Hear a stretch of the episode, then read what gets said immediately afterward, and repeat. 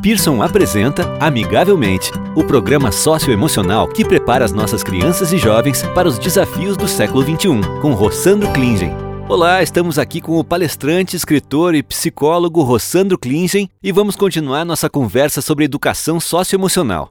Hoje iremos discutir sobre a relação entre o programa socioemocional e a proposta pedagógica da escola. Rossandro, eh, como o professor pode conciliar essas duas diretrizes?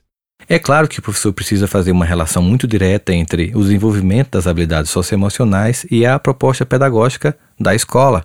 Há que se respeitar as particularidades de cada escola, que entende no seu contexto as necessidades dos alunos dentro da comunidade.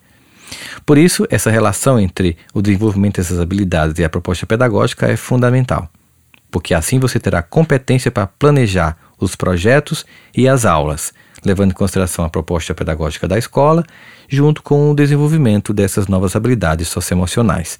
Isso, mais uma vez, volto a repetir, só é possível acontecer através da transversalidade do conteúdo, em que você passa a interação entre todas as disciplinas, entre todos os entes e os projetos sejam praticados, impactando assim no currículo, já que você tem como objetivo não apenas desenvolver competências intelectuais, mas competências emocionais.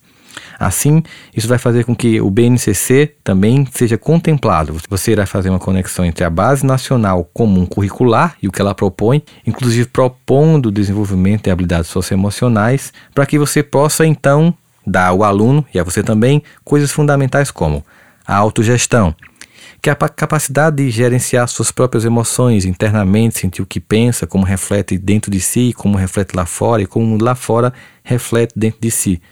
Essa autogestão necessita de um autoconhecimento. Somente quem se conhece é capaz de gerenciar as próprias emoções.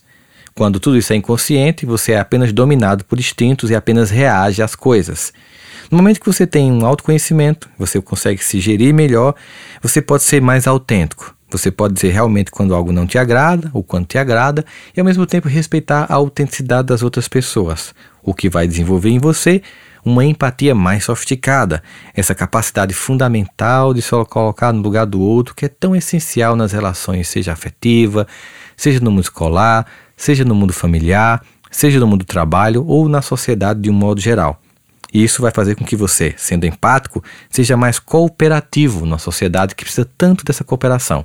E, finalmente, os alunos, futuros cidadãos, terão o desenvolvimento maior de sua autonomia de forma que teremos uma formação integral do indivíduo, que desde o início da sua vida vai fazer uma relação entre o conteúdo do desenvolvimento socioemocional, as suas habilidades intelectuais, entregando para a sociedade um indivíduo autônomo, que se gere, que é autêntico, que se conhece e que coopera no processo empático.